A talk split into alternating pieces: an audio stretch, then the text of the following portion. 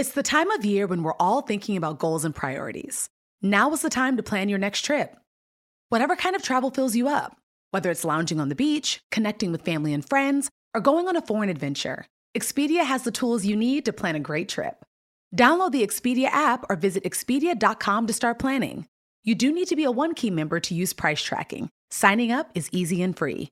Expedia, made to travel. We've all been there. You have a question about your credit card, you call the number for help, and can't get a hold of anyone. If you only had a Discover card. With 24 7 US based live customer service from Discover, everyone has the option to talk to a real person anytime, day or night. Yep, you heard that right. A real person. Get the customer service you deserve with Discover. Limitations apply. See terms at discover.com slash credit card. This episode of Super Soul is supported by the new Hulu original series, The 1619 Project, from Pulitzer Prize winning journalist Nikole Hannah Jones and Academy Award winning director Roger Ross Williams. This six part documentary series is based on the groundbreaking New York Times essays, podcast, and award winning book. The series examines the legacy of slavery in America and explores how it has shaped nearly all aspects of our society today, from policing to music to capitalism and our democracy. Watch The 1619 Project.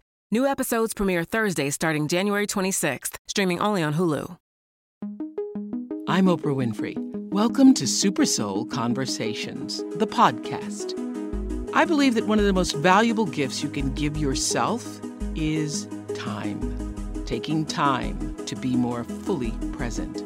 Your journey to become more inspired and connected to the deeper world around us starts right now. Author and speaker Wes Moore is born in Baltimore in 1978. Wes was only three years old when a rare virus claimed his father Wesley's life. His mother moved the family to the Bronx and struggled to send Wes and his sisters to private school, but Wes felt caught between two worlds. He became a discipline problem. His grades plummeted and he was put on academic and disciplinary probation. At 13, his mother sent him to military school. After four attempts at running away, Wes says he eventually learned to respect himself and others. By graduation six years later, he was company commander of 125 cadets. Wes went on to Johns Hopkins University, where he graduated Phi Beta Kappa. In 2000, the same year Wes was awarded a Rhodes Scholarship, he discovered there was another young man, also named Wes Moore, who grew up just blocks away from his own childhood home.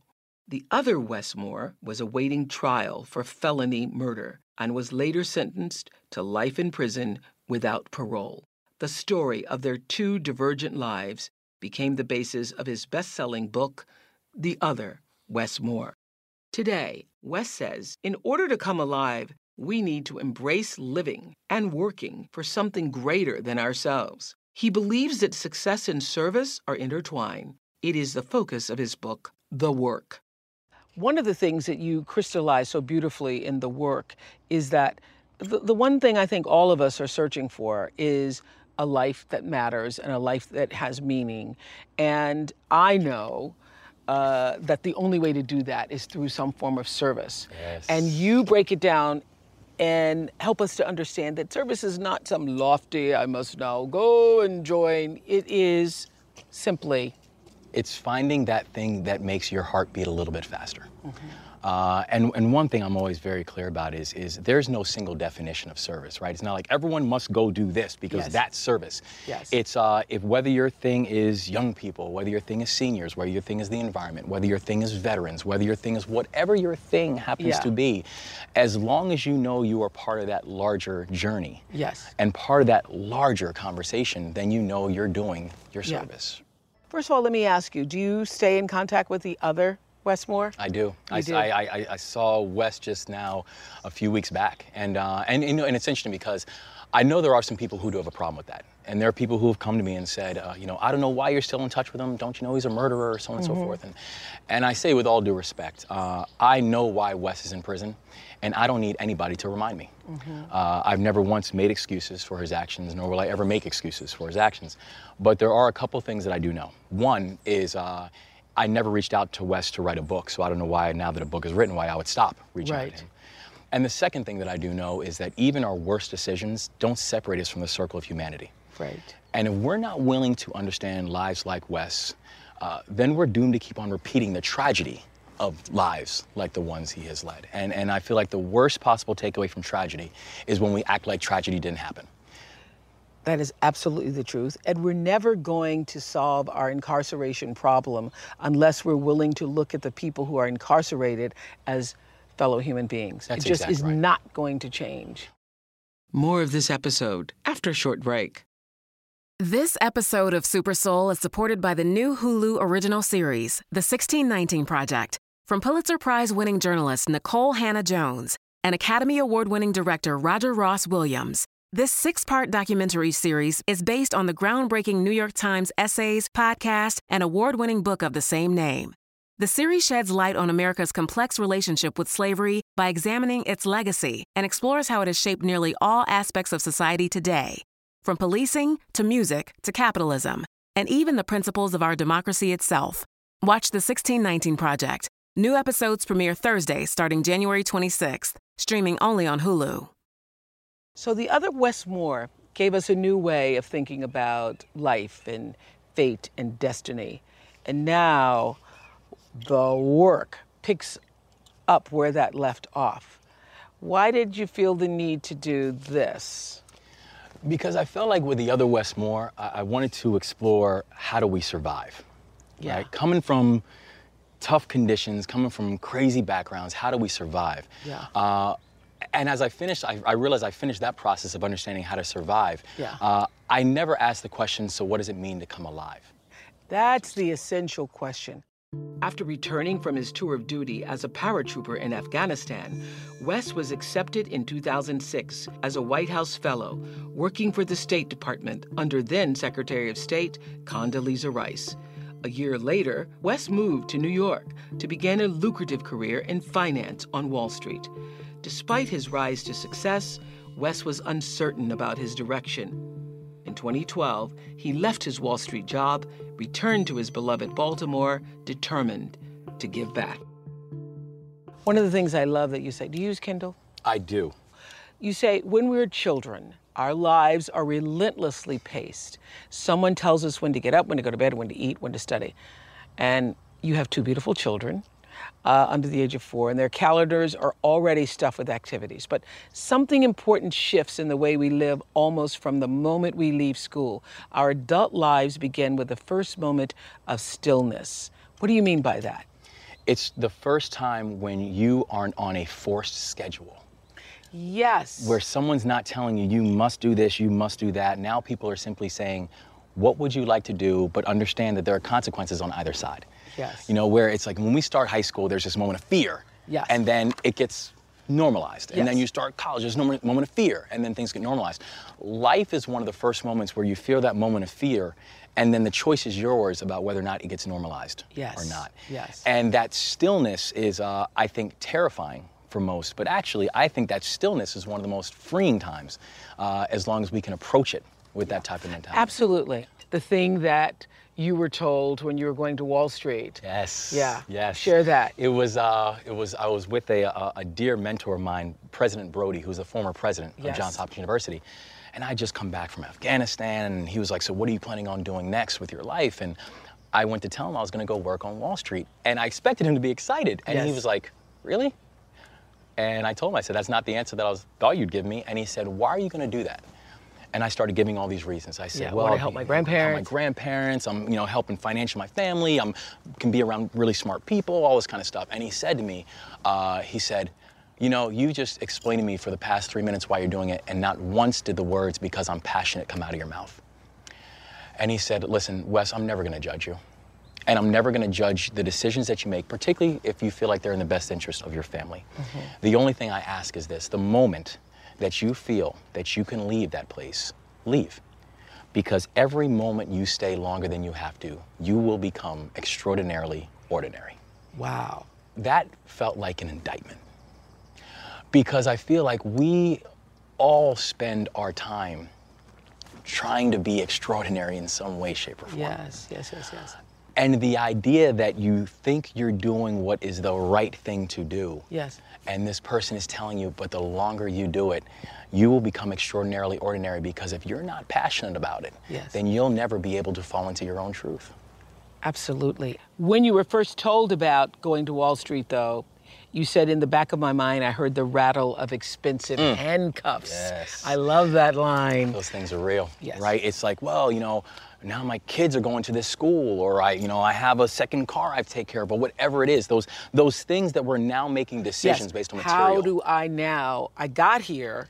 I have to keep doing this to maintain the, the the life as I now know it. That's exactly right. And and also it was even difficult for me to to to explain that to my family, Mm-hmm. right? I mean, I, I I I was now living in a world that my family had no idea even existed. yeah.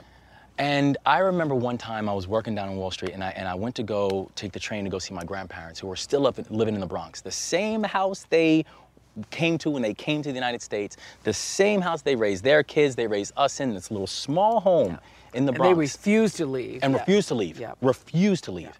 And I went to go see them, and I remember I was sitting there and we're eating oxtail and pig's feet and all the things my family loved to eat. And uh, and my grandfather asked me, he said, "So what is it exactly that you do?" And I wasn't sure how to answer him because he knew that I was a banker, but he had no idea what about exotic derivatives and all this Yeah. kind of stuff. He we knows were about the banker when you go to the bank. That's exactly That's right. right. And that's what my grandmother told him. My grandmother said, she almost saved me. She said, Dear, you know what he does. She said, He's a banker. And she said, In fact, I'm going to tell Miss Johnson to go do her deposits with you. Oh my goodness. Not understanding that if Miss Johnson came down to my office, Miss Johnson wouldn't be able to get into my building. Miss Johnson, if she handed me her deposit slip, I wouldn't know what to do with it. Yeah. And then all I said was, Thank you, Mama Wynn. I appreciate that.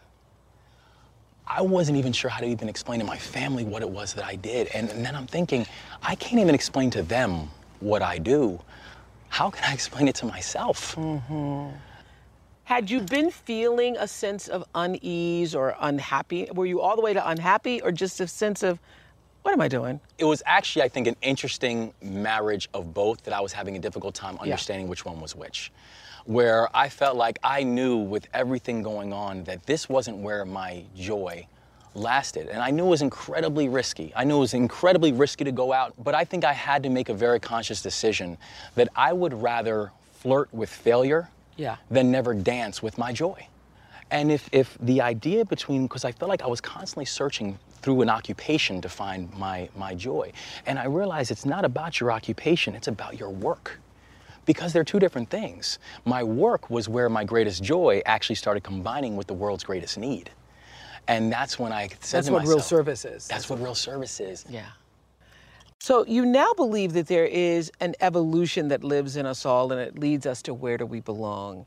And how do we know how to follow that? I love the, the phrasing of that. There's an evolution that lives inside all of us and it leads us to where we belong. You know, oftentimes I, I would think that, oh, well, I'm just waiting on God to tell me where He wants me to go. Yeah. I'm just, God, tell me, tell me, what is it you want me to do? Yeah, yeah, yeah. Uh, and I've come to a very clear understanding now. It's not that God's not talking to me, it's that for so long I just haven't been listening. Yes. I've been allowing so much of the noise to cloud this conversation I'm supposed to be having, and I've been so distracted that He's been sending messages this whole time. Oh, you are so correct. I see that all the time because your life is always speaking to you. It's always speaking to you. Okay, so uh, we talk a lot about calling on Super Soul Sunday. How do you know when it truly is a calling or if it's just something you just really want a lot? that is one of the most challenging things to to understand where it's like how do how do i know Yes. that i'm doing exactly what it is that i'm supposed to be doing um, i think about it the way that i knew what it was that i was supposed to be doing when i first started working with college students when we, when we first founded BridgeEDU it was because i knew this was a problem and this was a challenge that i was going to work on no matter what I then tried to figure out a way of so how do I make it what I do with every day of my life? And the reason I became so passionate about education, higher education, helping that transition was because I thought to myself, you don't understand my story without understanding the role that education played in it. Hmm. Where, where I feel like all of our lives are like homes that are built on stilts, right? And our experiences are the different stilts, right? So for me, there's a there's a military stilt, there's a, a finance stilt, there's a White House stilt, there's all these stilts. Mm. You can chop one of those stilts out, and the house wobbles. Yeah. But the house stays up. You yeah. could chop out the finance stilt and chop out the White House stilt and chop out the military stilt. There's one thing that is not a stilt, it's my foundation, and that's my education. If you chop that, the whole house crumbles. Nothing else makes yeah. sense. And so the way and the reason that I knew that this was the work that I was supposed to be doing when I said, you know what, I'm going to work on this no matter what. You're not. That's how you know. That's how you know. That's how you know. I'm not. I'm going to work on it no matter what. No matter so what. why not? So even if I have to do a night job and a part-time this in order to be able to do this, I'm going to do this. You know where to find me. You know where to find me. You know where to find me. Don't go anywhere. More to come after this short break. No two travelers are exactly alike, and that means no two trips should be either. Texas' vast landscape of cultures, regions, destinations, and activities allow for an infinite number of different travel experiences. Are you a beach person? Well, you'll be having fun under the sun with Texas' 350 miles of coastline. If you're more of a rugged vacation type, there are campgrounds, hiking trails, and state parks galore and foodies can't get enough of Texas' world famous barbecue and Tex Mex. Enjoy live music, visit internationally recognized art museums, and check out thrilling cowboy experiences. And now, Travel Texas offers a one of a kind online trip builder that allows users to generate a custom, visually led trip matched to their unique interests. Visit traveltexas.com slash get your own to get the only trip to Texas that matters, yours. That's traveltexas.com slash get your own. Did you know that it's Asian American and Pacific Islander Heritage Month? Macy's is highlighting some really cool AAPI owned brands right now, like Cardon, Kaja, Amelia George, and Hey Meave. Plus, you can help to support college access and student success when you donate online or round up in store to APIA Scholars. APIA is the nation's leading nonprofit organization devoted to the academic, personal, and professional success of Asian American, Native Hawaiian, and Pacific Islander students. Shop Asian American and Pacific Islander owned brands at Macy's.com or in store. This episode is brought to you by PNC Bank. Some things should be boring, like banking. Boring is safe and reliable. You don't want your bank to be entertaining. Entertaining is for podcasts with inspiring celebrity guests, not banks. PNC Bank strives to be boring with your money so you can be happily fulfilled with your life. PNC Bank, brilliantly boring since 1865.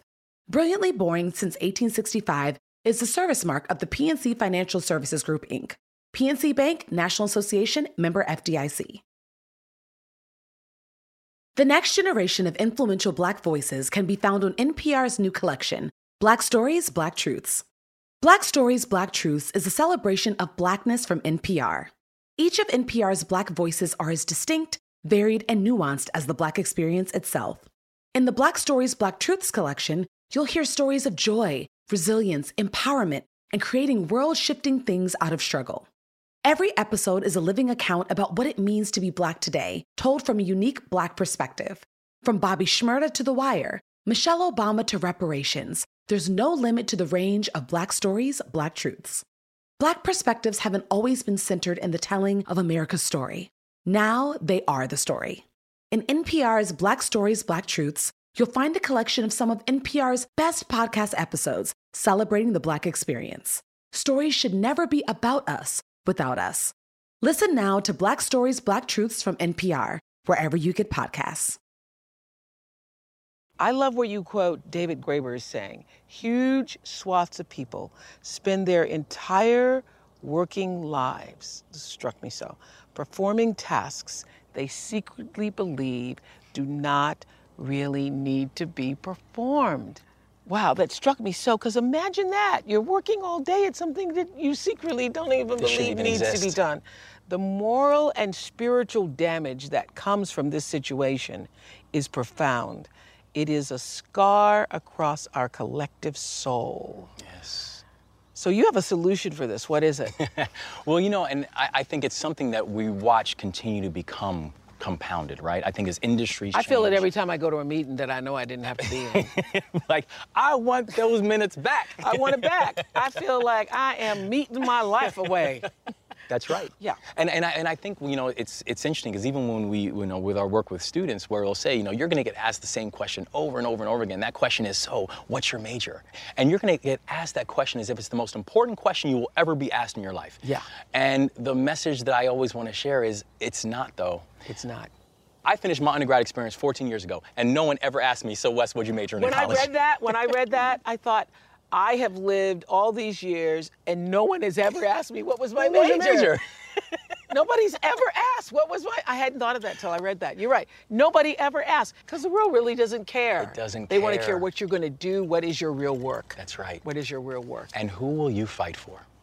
Yeah. Who who will matter to you when it might just be you two standing there at first? Because that's the thing that people will always remember about you. You know, your job will change, your occupation will change, and all this kind of stuff, but your work that stays consistent, and that's what people are going to always remember when it comes time to think about what was your impact on this planet. You began the work talking about what it's like to be fired at. Yeah. Can you take us to that first time?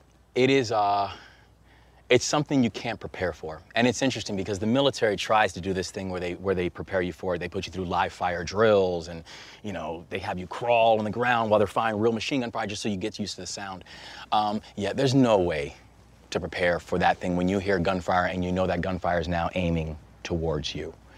But there's a, almost an eerie peace about it as well where everything does get very quiet When you Everything know, and are you consciously thinking, I could die in this moment? Yeah. Yeah. I was a paratrooper with the 82nd Airborne.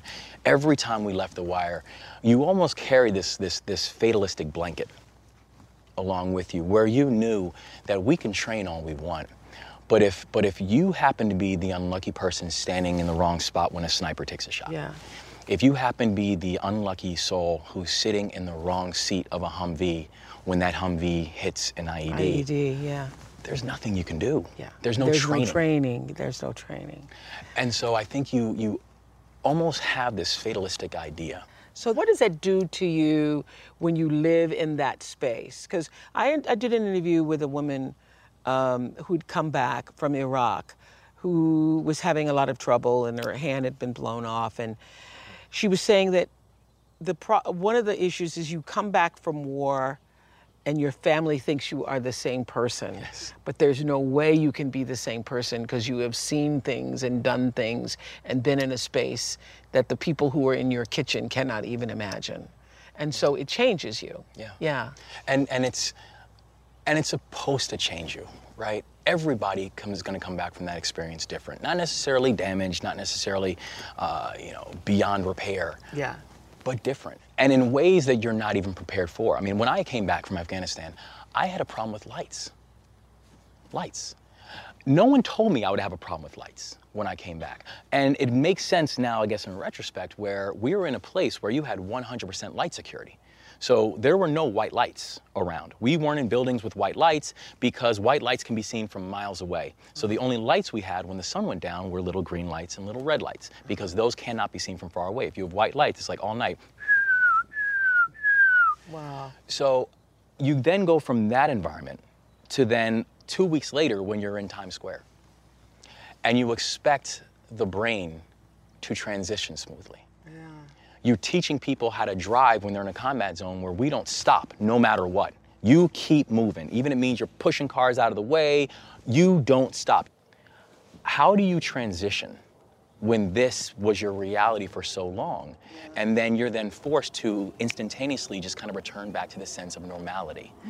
And I think it's also really difficult even for the family members. I always thought soldiers had it toughest. You know, we had it hardest. We had to deal with the stuff. They're not dealing with anything. But we have good days and we have some really bad days, but we always had each other. Yeah. Who do family members have when they're back home? When they're just hoping that the phone doesn't ring? And when you come back, you're not sure, like, you know, they want to be supportive, but they don't know exactly what that means. And so, almost by default, there's this fear of saying, well, I don't want to ask the wrong question. Right. I don't want to be offensive. I don't wanna trigger something. I don't want to trigger anything. So, therefore, I'll say nothing. Yeah. Oftentimes not realizing that saying nothing, the interpretation on our side is that means you don't care. What should family members say or do? I don't know what to say. Tell me what you need to share. What, what, what should we be saying? Best thing to happen for service people who are coming back is to us to be able to actually have real conversations with them uh, and know that there won't be that fear of what that conversation will trigger. I came back wanting to tell stories about my guys. You know, what was it like working with the Afghan army? Like, these are things I actually wanted to talk about if people were curious enough to ask. And I think that, uh, you know, oftentimes when we have even this concept of, of thanking us for our service, the reason why service people have a very mixed feeling about even that statement is because thank you for your service oftentimes is the end of a conversation and never the beginning of a conversation. Ooh, that's good it's it's thank you for your service. Now let me move on and go catch my flight. Thank you for your service, and I'm gonna grab, go grab my coffee. And that's the thing that I hope that, that, that I think many service people they want. They're not they they want to share their experiences, good and bad, mm. um, but they want there to be that sense of true interest. What did working in the bureaucracy of government, the White House, what did that do? I think that taught me how potent government is, mm-hmm. and I think it taught me how impotent government is to solve our problems. Mm. Where I feel like we sometimes will just lean on elected officials to do everything. It's like, well, that's the mayor's job. That's the governor's job. That's the president's job. That's the Congress's job. That's this, that's this. Without everyone's thinking, but what's our job in all this? Yeah. We have very real responsibilities and we have very real power in order to impact true change within somebody's life uh, which should be our fundamental goal. Now, Grant, I'm not taking anything away from the size or the budgets that they deal with. They deal with very big numbers and they can make very big sweeping impacts by strokes of pens. But I also know, particularly after spending time down there, if we're just sitting around waiting for them to figure things out, then, uh, then we're doing ourselves and our future and our, and our souls a real disservice. All my friends in Baltimore want you to run for mayor. they all say, maybe he's going to do it. You think maybe he'll do it? Do you think maybe he'll do it? I, tell I love my I love my work, and and that's the thing I realize. You know, there there is no job that I you know I know people who have no job title. Yeah. Who do amazing things on this world. Yeah. And I know people with really big titles who do absolutely nothing. Yeah. So my goal and my job has never been to search for a title. Yeah. Um, my goal and my job has always been to search for impact. That's what I always want to be. I want to be impactful. And where do you think you can have the most impact? I think right now my impact is making sure that we can help address what's going on in terms of college completion for so many kids, particularly first generation, lower income, first and family students, minority students, mm-hmm. where you know it's uh, the amount of students who are starting college and not even making it past their first year is astonishing. Mm. And so basically, I said, and our team said, why can't we just reinvent the freshman year of college? Totally change the way we look at it and address the big boulder issues like financial aid and the big boulder issues like the on-ramping and orientation. We just have to do a better way of creating the supports around students that so many other kids are, have already gotten inherently. You also say in the work that so many young people have an automatic kill switch. Yes. What do you mean by that? so I, I, feel like there's this, uh, there's this common narrative that, that we don't belong certain places. Mm-hmm where as we uh, get to a certain level, it's kind of like, it's almost like this, this imposter syndrome. Yeah, yeah, yeah. Where we get to a place and it's like, I, you're just waiting for someone to tap you on the shoulder and say, What are you doing here? What are you doing here? how'd, how'd, you get in here? Um, Did you feel that yourself very sometimes? Much so. Yeah. Oh, I mean, I felt it bad. Where, where with every accomplishment that I got, I just felt like I'm, you know, I'm not supposed to be here. I, I think about when I was announced as a Rhodes Scholar. People are like, whoa, you're a Rhodes Scholar People say that even when they don't even know what it means. They know what it means. Know, Whoa, you smart. but you know what it is. and, and, and my answer to them is always, but the Rhodes Scholarship was never intended for me. If Cecil Rhodes knew that yeah. I had received his money, yeah. this man would be turning. He wouldn't be just turning. He'd be doing backflips, side yeah. flips. I he mean, would be a dancing emoji backwards. exactly. All in his grave. Yeah. Because I was never the intended recipient. But I know how many people had to fight and work. And, and even if they didn't know me personally, they woke up every morning with the hope of me. Ah. That is it. with the hope of me. yeah. And so when we have so many people who have this this kill switch, this this uh, this uh, imposter syndrome, because they feel like I'm not worthy of this. Don't you think that that is because that there's so many people, and I'm, I'm thinking about in our own African American culture, who don't really know the history. They don't really understand th- that somebody had the hope of you. And they don't really understand what Maya used to say that James Baldwin told her that your crown has been paid for. Mm. Mm. And all you have to do is put it on your head and wear it. Don't you think it comes from not knowing where you've come from? That's right. Yeah. and the power in which that we come from. And and understand that that we are never in a room that we don't belong in. We're not in a room whatever room that we're in we're not in that room because of someone's benevolence. We're not in that room because of someone's social experiment. We're in that room because we belong there. And we then have to have that confidence that not only do we belong there Yeah. but we're not just there for wallpaper Yeah, and so that kill switch is you, you, ask kids what do they want or how do they want to, to do something and they automatically say, I don't know. yeah Yeah. I don't know. And there's almost this, uh, this, this fear even having an answer. You know, I, I think even with my own childhood, I think one of the most dangerous things that was going on with me is if you asked me, Wes, what do you want to do with your future? I couldn't give you an answer. And so, you know, life has a very nasty and cynical sense of humor with those who don't have any type of vision as to where they want to take their lives. Your sister has an interesting definition of hell. Share that. She said, My definition of hell would be one day God showing me everything I could have accomplished had I only tried. Mm.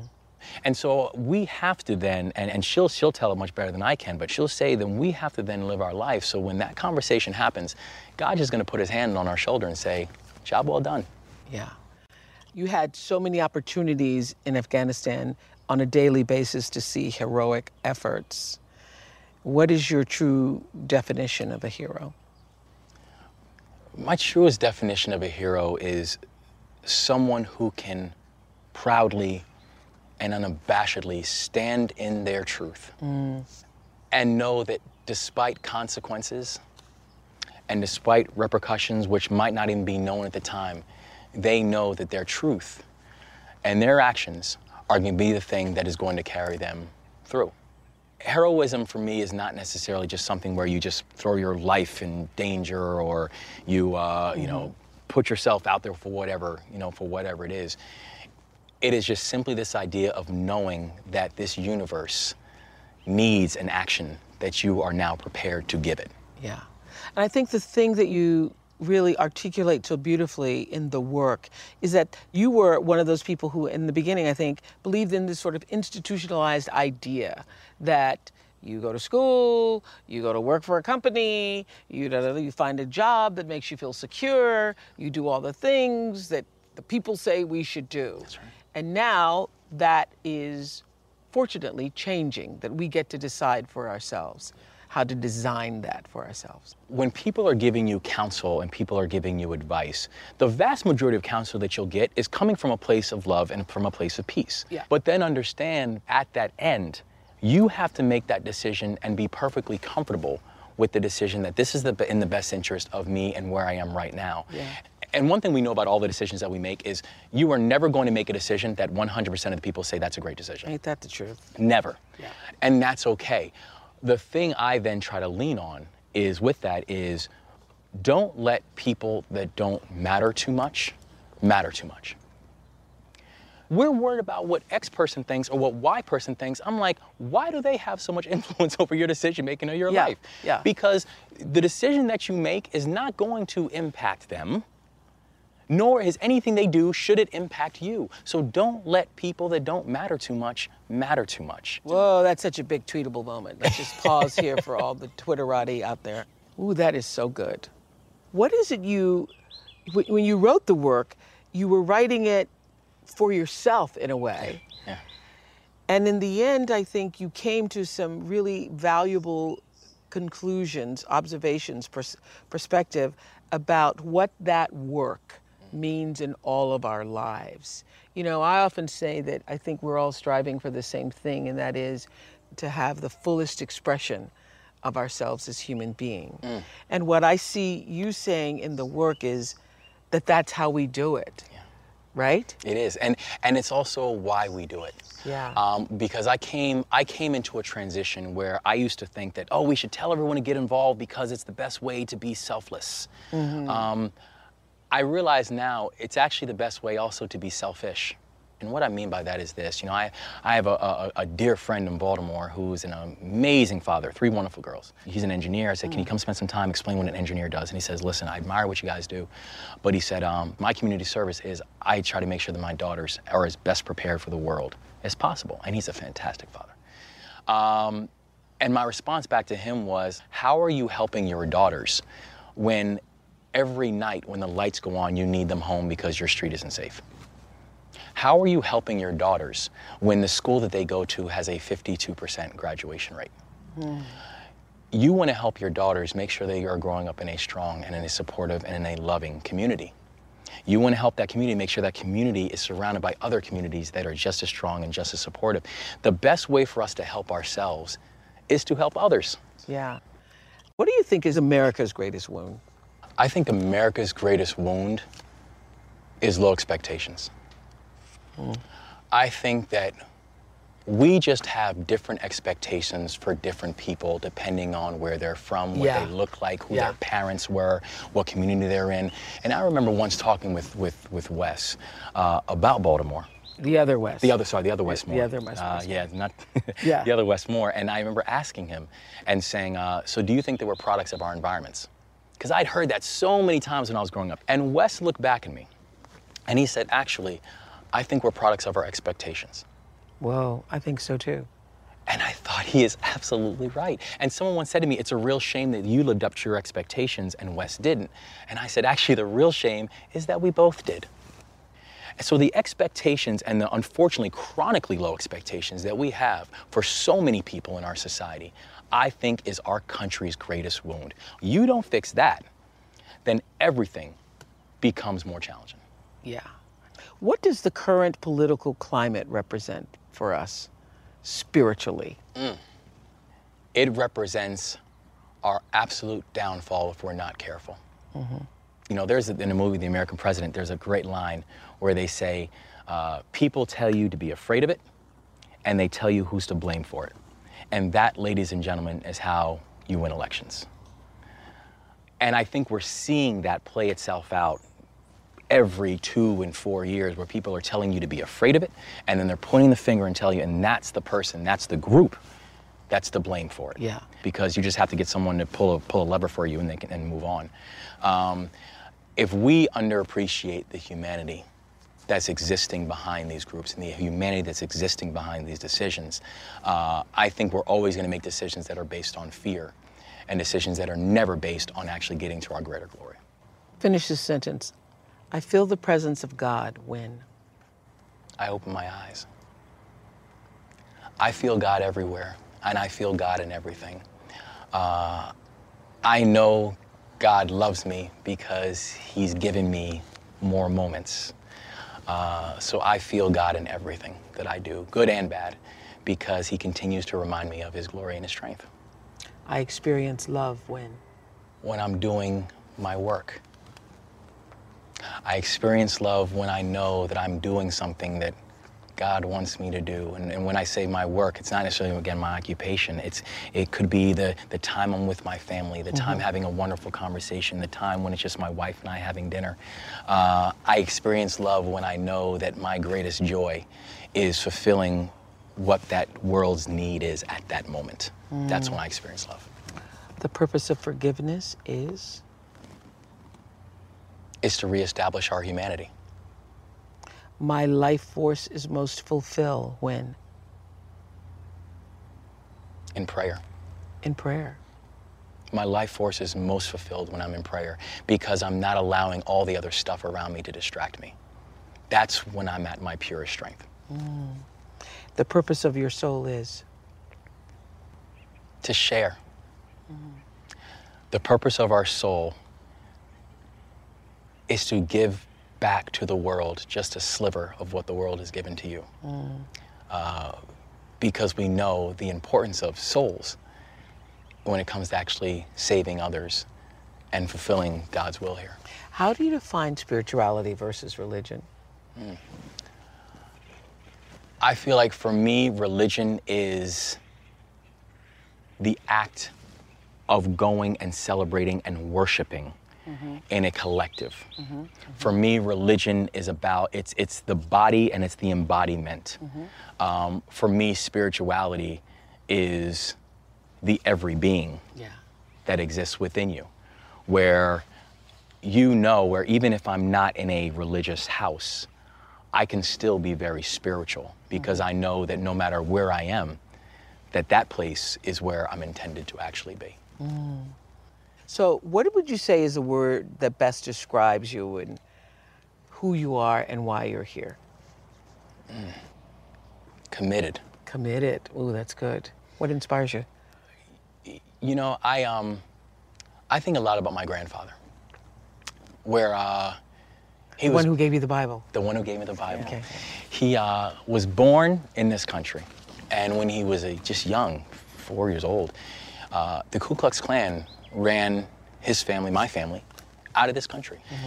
And my grandfather always had a goal and a mission of coming back to the United States, which eventually in 1950 he did. And he came and he became the first black minister in the history of the Dutch Reformed Church. He was a person who was completely unafraid. And when he, when we were moving to, we moved to the Bronx, we're the same house that he raised kids in, same house that he raised, that they raised us in. Um, that was not a good neighborhood. And even when my mom moved back down to Maryland, was in Baltimore, she's like, "Come on down here." They're like, "We're not moving. We're committed to this community. We're committed to this environment." And I feel like my commitment is a direct descendant of him. Wow. And right before I left for Afghanistan, he gave me one of those little New Testament pocket Bibles, you know, Yeah. the green covers. And, and in his handwriting, um, 87 year old handwriting at that point, he just wrote, Have faith, not fear. Mm. I carried that Bible in my flak vest. And I remember before going on every single mission, I would repeat those words Have faith, not fear. Have faith, not fear. Have faith, not fear. And I still do it to this day. Before I go do anything, something seems scary, have faith, not fear. I am convinced that his words carried me in my unit through Afghanistan. I'm convinced that his words carried me through my time now because if we're living in a sense of, of fear, if we let fear drive our decisions, then we're never, ever going to be able to be able to see true joy. Mm. And I think that was the point that he was making. He's saying, if you have faith and you have God on your side, then what else do you need? Thank you. Thank you. Thank you. God bless you. That's Thank as you. good as it gets. Oh. That is a super soul on steroids. That's as good as it gets, okay? I'm Oprah Winfrey, and you've been listening to Super Soul Conversations, the podcast. You can follow Super Soul on Instagram, Twitter, and Facebook. If you haven't yet, go to Apple Podcasts and subscribe, rate, and review this podcast. Join me next week for another Super Soul Conversation. Thank you for listening.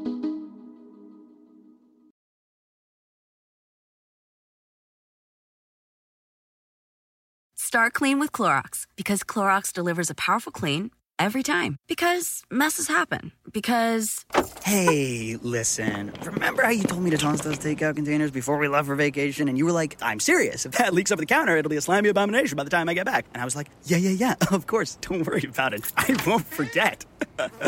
well, Ooh, yeah, that happens. So start clean with Clorox. Use Clorox products as directed. Rinse after use if in contact with food surface. Life is a highway, and on it there will be many chicken sandwiches. But there's only one McCrispy. So go ahead and hit the turn signal if you know about this juicy gem of a detour.